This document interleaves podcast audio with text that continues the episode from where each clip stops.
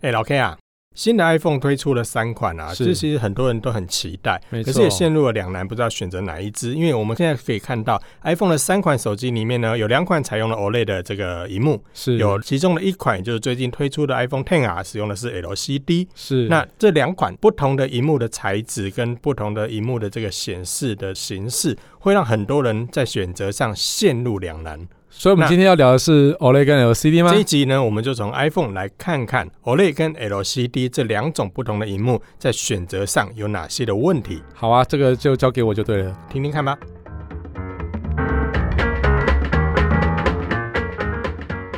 下了班，您迅速抵达约会餐厅，买电影票不再排队浪费生命，开车出游一手掌握停车资讯，因为科技生活更有效率，省下时间用来轻松惬意。科技酷宅陪你漫游网络世界，聊聊新鲜话题。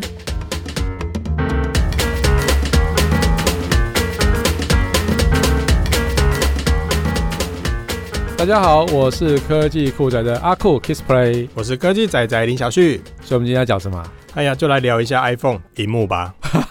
因为其实现在市面上也有少数的几个品牌在推出手机的时候，有其中一个类型是使用 LCD， 另外一个同型号性质却采用的是 OLED。 例如说呢？例如像现在我们所提到的这个 iPhone， 是它现在的 iPhone 的 XS 跟 iPhone 的 XS Max 它就使用 OLED， 是那 10R 呢就使用了 LCD。 那另外市面上像华为的手机，它也推出了不同形式的手机，两者在面板上也不一样，像之前所推出的Mate 系列或者是 P 系列，其实在2款 Pro 的部分就使用 OLED。对，所以这其实在相同的产品的型号上就有2种不同的区隔。是，这个其实会让很多消费者会觉得，那我到底要选择哪一种好？而且我现在看到一个现象是 OLED 的面板似乎都用在比较贵的机型上面，为什么呢？没错，其实 OLED 是算是比较新的一个技术。那 OLED 的话，你擦在脸上的时候，皮肤就会变比较好。那有些人会习惯用喝的啊，不是啊，所以涂在脸上之后就会比较开心一点，像是就不是啊，那是 OLED， 很冷。OK， 我再正经一点。OLED 其实它是一个显示技术，它是一个比较新的显示技术，但是因为它的制作过程其实是超级难的，所以比相对成熟的 LCD 来讲的话，它就稍微物以稀为贵嘛。那另外一个就是说，它的显示技术部分是比 LCD 要好上一点，所以就有2个的差别，这样子价格上的差别。所以你是说在 OLED 的这个面板上面所显示出来的画质会比较好，它会让消费者有感觉吗？其实会有，最明显的感觉就是在色彩的饱和度上面， OLED 它就是会呈现比较饱和一点的色彩，比如说红色、绿色、蓝色，你显示出来就是让你看起来比较鲜艳一些。那 LCD 呢，你当然也可以做到很鲜艳，但是其实它的电耗就会变得比较高一些了。哦，所以你是说OLED 的话，在显示的这个颜色上面相对起来会比 LCD 要来的饱和，就看起来更鲜艳一点。是，没错。所以在观赏萤幕上面的一些内容的时候，相对来讲会感觉上比较艳丽一点。对，会比较艳丽一点，比较好看一点。应该是说 OLED 的色域很广，比如说我们人看到的真实的颜色叫做 100% 的色域好了，假设齁，但是不是这样分的。那 OLED 的话，如果它可以呈现到 100% 的色域的话，那就表示说它可以呈现人类所有看到的所有的颜色。那 LCD 可能只能呈现到 95%， 所以你可能看到的一些就比较没有那么真实了。哦，大概是用这样区分啊，但是我们真正的饱和度不是用这样来做的。所以这样有稍微了解一点吗？大概，但还是感觉有点模糊因为你说只是在显示的颜色上的差异，但是如果只是颜色上的差异，相对来讲应该不会让这些品牌会针对在不同的产品类型上去区分出 OLED 跟 LCD 这样的产品，因为 OLED 这样看起来它一定还是会有它的优点存在，超多的。怎么说？在讲这个之前，我先要讲一下 LCD 的原理，所以它这样大家应该会比较更清楚一点。LCD 呢，它是有一片背光，背光就是LED 灯嘛。那 LED 灯前面呢有液晶，那液晶就是控制每一个 pixel 的光的大小。就等于是你把它想成一个水龙头开关好了，转小一点啊，它就比较暗一点，转大一点它就比较亮一点。那在 LCD 上面呢，就有一片彩色滤光片，彩色滤光片就是要发出颜色的东西，它有 RGB 三种光的原色的滤光片，那这样子就可以控制每个 subpixel 之后，它就会产生出不同的颜色。这样子的话，其实像以 LCD 来讲的话，它变缩就要背光嘛，那 OLED 它就不用有背光，因为它本身自己 RGB 就会发亮，所以它有什么优点呢？它就是变得更薄一点，因为少掉一些东西嘛。而且更厉害的是，它在暗的时候，就是说你萤幕全黑的时候，以 LCD 来讲，它背光还是会一直亮着，因为它只是用液晶把它遮起来，不要让它把光透出来而已啊。那 OLED 的话，它就是可以直接关掉，那这样有什么好处？把灯关掉的话，就黑的部分会变得完全的黑。是，没错，你打是不是？这超级重要。因为其实我以前有比较早期的 LCD 的液晶萤幕的时候，像电视来讲好了，就有时候我们在看电视的时候，就算电视画面是黑的，可是你会发现底部有一些白白的光线，是，就是看起来没有那么的黑，就灰灰的这样子，就会造成对比来讲 OLED 会比较好，因为它暗了几乎就是全暗，那 LCD 没有办法。那对比高有什么好处呢？对比高有几个好处，就是一个是可以让你视觉的饱和度会变得更好。我们以前在小时候在 CRT 的萤幕，就是那个传统的印象馆的萤幕，我们都有想说黑要更黑一个广告台词嘛。那其实那个东西就是来表示对比的重要。那对比更强的话，你视觉上的红蓝绿三种原色就会变得更鲜艳的感觉，但是它事实上可能三个颜色的原本的色彩都是一样的，但是你因为有一个黑的当底的话，它就变得更好看。所以简单的讲，就是因为 OLED 它本身是有自发光的特性，少掉了一片背光板之后，厚度可以变薄，然后在智慧型手机上的话，相对来讲也就可以做到更轻这样的一个效果。而且因为黑色的部分它在显示的时候，黑色本身就以不发光的方式来作为呈现，所以会比 LCD 背后要亮出一大片的这个光源来说的话，黑也会更黑，所以换句话说也会更省电哦，也会更省电。哎，确实。所以你说啊，如果像是 OLED 这样的一个特性的话，相对来讲，那么它在黑暗中阅读也会比较舒服咯。我是不建议啦，就是黑暗中的话，大家还是尽量不要用手机。如果说你要在黑暗中阅读比较舒服一点的话，我建议就是有一些手机上啊，都有开发出一种黑底的模式，就是说让你的整个底部变黑的，然后字变成白的，这样阅读起来会稍微舒服一点。如果说你是底全部还是白色的底，然后黑色的字的话，其实还是一样伤眼睛啦。所以这么说的话，其实也就是说，不管你是哪一种荧幕的一个类型，其实基本上都不建议在黑暗的地方来做观看毕竟比较伤眼睛嘛。对对对，但是呢，我还注意到在苹果的官网上面啊，针对这两款不同类型的荧幕，有列出了一个叫 PPI 的解析度，这跟我们一般所认知的这个解析度，到底这个有哪里不一样？你还记得很久以前 iPhone 有讲说 Retina 对不对？就视网膜解析度。那视网膜其实就是在强调它的解析度相当的高，那高到让你人眼辨识不出来中间的 pixel 还有间隔这样子，或有锯齿状这样子，那个就叫 Retina。那我们讲 PPI 也可以称为叫 DPI。我先来翻译一下什么叫 PPI。PPI 就叫做 Pixel per Inch。Pixel 就是像素，在每个 inch 里面的像素有多少颗。那 DPI 其实也是叫 dot per inch， 这两个其实可以当成同一个单位，就是说在一平方英寸里面有多少颗像素这样子。那在 iPhone XS Max 跟 iPhone XS 都是 458PPI，这是相当的高，但是 iPhone XR 却只有 326DPI， 这两个在解析度上就会有一定的差别。但是其实我这个要讲一个小小的秘辛，就是在 OLED 的使用的 DPI， 它都叫做虚拟 DPI， 它真实的 DPI 可能没有那么高，那差不多会落在 1.2 倍到 1.5 倍之间。比如说你的 iPhone XS 是 458DPI， 你可能要除以 1.2 到 1.5 之间，它才会变成真实的 DPI。 那这个原因是什么呢？因为 OLED 它其实还是一个相当难的技术，所以它的在每一个像素是没有办法做得太小的，因为在做太小的时候，以它的技术来讲，它有可能就是会 crosstalk， 就是会有干涉，就是说你要镀到红色的那一格上去的时候，有可能会镀到别格去哦。那这个其实就是以往 OLED 在增镀的时候的一个最大瓶颈之一，所以它其实真的很难做到比较小，所以它会用一个像素模拟，比如说它是 RGB。是三个成为一个像素嘛，然后它有可能这是如果要两个像素的话，就是 RGB 嘛，这是以前 LCD 就是这样子，但是它有可能只要用4颗或是5颗的 RGB 就可以构成两个像素，对，所以它是用演算法的方式来去模拟这样子。那这个其实只是题外话，但是以视觉来看其实都没有差了，因为都已经太细了。所以你说不管是我们现在所看到的458的 PPI 或者是326的 PPI， 其实两者之间在肉眼上还真的无法分辨得出来，我觉得蛮难的啦，我因为其实用那个显微照相机才能照得出来这两个 DPI 的大小了，何况是人眼呢？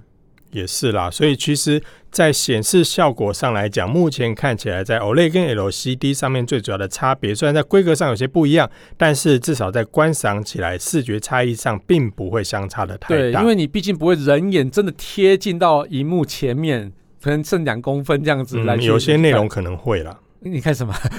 文字啊啊，是这样，你老花眼了吧？好啦，所以这么说的话，使用 OLED 的 iPhone XS 或者是 iPhone XS 的 Max 真的有比较好咯，我是这样认为的。其实现在越来越多的旗舰型的手机也都开始慢慢的转向 OLED 的这个萤幕面板来做采用，对，所以这看来是一个大趋势，是大趋势啊。但是其实 OLED 还是相对贵，所以在一些可能还是近期还是会直接在旗舰机上用，因为 LCD 其实相对成熟，所以它可以比较便宜的成本取得到。而且其实 LCD 的一个最大好处是，因为全世界 LCD 厂那么多，技术也相对成熟，其实供应商比较多，供应商也比较多，对，你比较不会断货嘛。那另外一个就是说，它技术相对成熟的时候，它其实可以做到跟 OLED 已经相当接近了。所以你如果真的不讲的话，我拿一片 OLED 面板给你，跟 LCD 的面板给你，你可能很难辨别得出来哪个是 OLED， 哪个是 LCD 的。所以这个其实我真的觉得，就有时候是一个规格上让大家觉得哇，这好惊艳，它是OLED，但事实上我觉得还好。所以其实目前就大部分的厂商来说，使用 OLED 的萤幕应该最主要的还是在于怎么样让它的体积更薄更小。是，没错。对，所以如果看起来好像是这样的成分会比较大一点。对，没错没错。我好美，我好瘦，姐姐您说我怎么会这么正呢？ OLED 欧蕾妹妹，你可以不要这么骄傲吗？ LCD 姐姐，我哪里骄傲了，您倒是指点指点妹妹我呀。你整天自带光芒亮个不停，搞得好像随身携带一堆 spotlight， 走到哪亮到哪，还说自己不傲娇哦。莫非姐姐您起了嫉妒之心？我们的市场整个不同好吗？这您就有所不知了，越来越多高档先进的手机都改用我 OLED 了呢。你暗指我是过气老模？哎，没的事，您看上去虽然有些臃肿，也不像我这般光鲜亮丽，颜色饱和度超高，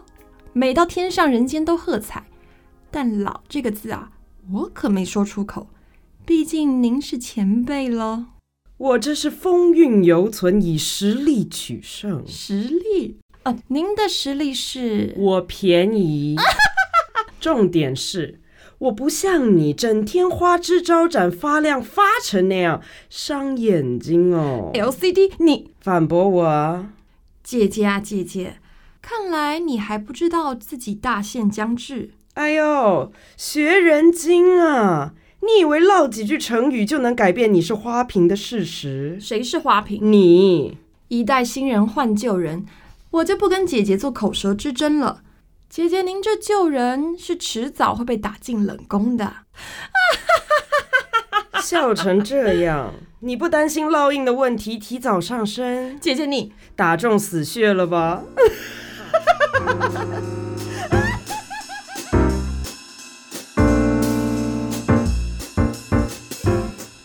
所以这样听起来好像 OLED 萤幕真的表现上会比较好，可是它难道真的都没有缺点吗？哦，缺点有哦，缺点一堆啊，最大的缺点就是贵，贵，这是一个很大的缺点。对 对， 對，然后另外一个缺点其实就是制作也不容易，那另外一个就是在烙印部分。什么是烙印呢？烙印部分我简单来讲哦，这个其实不止在 OLED 上会有。那在 LCD 上或是老的那种映像管 CRT 萤幕上也会有，你应该有印象吧，就是那种小时候我们看那个电视的时候会有一个淡淡的电视台，比如说什么中视什么那个烙印在右上角会有一个那个图案。对对对对对，哦，真的，那个就是烙印，有印象。对，那 CRT 的烙印的原理跟 LCD 的烙印的原理跟 OLED 的烙印原理完全都不一样，不是说只有 OLED 会烙印，所有的显示器几乎都会烙印，但并不是只有 OLED 的专有缺点。所以会产生烙印，它的原因是什么？因为我们以 OLED 来讲的话，它是 RGB 三个颜色都是有机材料，那有机发光体的话最大的问题就是说它颜色有可能用久它就颜色就会衰退，那衰退的时候譬如说以 RGB 来讲最容易衰退的就是蓝色，那蓝色你这边看久了之后它慢慢的颜色可能会变成淡蓝色，那你在某一个区块长期使用它的时候，如果它那块颜色衰退的时候，你是不是就会产生长期使用的痕迹出来，那个就是称为烙印。这种最常发生是在店面上的展示机，那展示机有可能就会固定一个画面非常非常的久，所以它就会有什么特价它就一直停在那边。对对对对对，或是说前面什么某某电信，或是说是讯号的符号，那个那长期都会再停在那边。你说像手机的右上角左上角都会有一个固定的符号停在那边，是是是，所以那个地方就很容易产生烙印。那这个烙印在正常使用情况底下其实不会有，而且这些面板厂都针对这些烙印的问题有相对的解法，因为在有机材料在衰退到一定的程度之后，它衰退的速度就会变得比较缓慢，所以他们会先做一个动作，就是说让它先衰退到一个平稳期的时候，你就看不出它衰退了。对，就是让它衰退到那个时候再开始给手机厂使用，所以其实基本上在 OLED 手机上的烙印其实基本上已经算是非常非常不严重的，除非你有特别的去使用它，而且现在的一些展示机也都学聪明了，避免这样的问题发生，无论是 LCD 或是 OLED 都一样，避免烙印的发生的时候，他们的展示模式都会一直更换图片，一直更换不同的图片，然后另外也有这种萤幕保护程式也会嘛，就是让你避免萤幕烙印。那另外一个最厉害就是说，以前我们的手机你记不记得，就是说你可以让它永久显示萤幕，对不对？对，就是萤幕不使用的时候它会自动关掉，可是你也可以选择完全不使用的时候完全都一直开启。对，我最近发现到一个，他们最长的那种萤幕显示时间都只剩下10分钟了。哦，以前可以调到永久欸。对对对对对，所以这样是不是也刚好是在避免这个问题呢？我觉得是蛮有可能的，有可能哦。对，所以啊，如果说我们现在要买手机的话，不管是 OLED 的萤幕还是使用 LCD 的萤幕，就整个显像程度跟现在的科技来说，其实都不分轩轾了。是，那最主要的还是在于两者材料之间的一些特性，还有它的体积厚度等等。对，但我想大家买手机应该也不会注意到这么细的细节吧。其实我真的觉得很多人在问我说，我要买那只手机，但是那手机是 OLED 的，它会不会有烙印啊？我可以跟大家说，真的不要担心这个问题，因为除非故意去使用，不然是不会有这样的问题发生。所以说发生的机会还是有可能，但是以现在的技术来说应该算是很小很小，除非你真的在使用习惯上导致了这样的现象发生。对，没错没错。但如果以现在的智慧型手机来说的话，大概我们一般来讲都使用个3-5年然后换一支新的手机，所以如果以现在电子的显示面板来说的话，在使用的寿命上跟我们整个更换手机的寿命应该也都差不多啦。对啊，其实你基本上不会用到萤幕整个坏掉才会换手机，因为手机推出的速度是你可能会先摔到然后就换手机或是先进水啦。 对，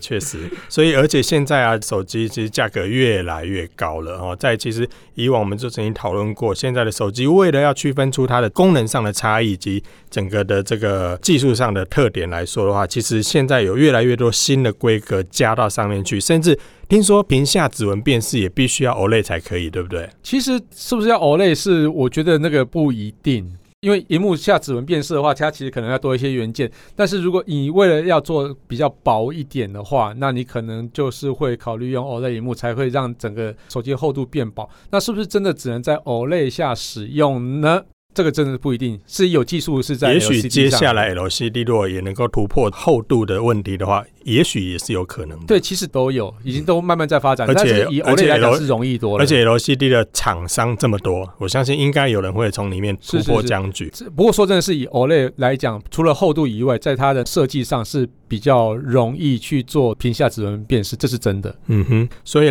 以上就提供给大家做参考咯，不管是 OLED 还是 LCD， 对于大部分的使用者来说，应该都能够提供到很好的一个显像的一个色彩。好，感谢大家收听这期节目，我是科技阿酷 Kisplay， 我是科技仔仔林小旭。如果你有任何想听或觉得有点酷或觉得很硬你想要了解的话，你都可以把题材丢过来给我们，我们会试着把很硬的题材讲得软软的。对啊，然后像如果你真的有一些很宅的问题啊，也想问小旭的话，科技阿宅都可以帮你回答哦。呀，欢迎大家加入我们的脸书社团科技酷宅，留言给我们。还有啊，最重要的是要分享，这很重要，所以要讲3次。分享到 Facebook 上，分享到 Instagram 上，或是你要印传单帮我们宣传也都可以哦。哇，这个也真的是太热情了吧！好啦，欢迎大家一起加入科技酷宅的异想世界。拜拜，拜拜。科技酷宅由艾格媒体制作播出。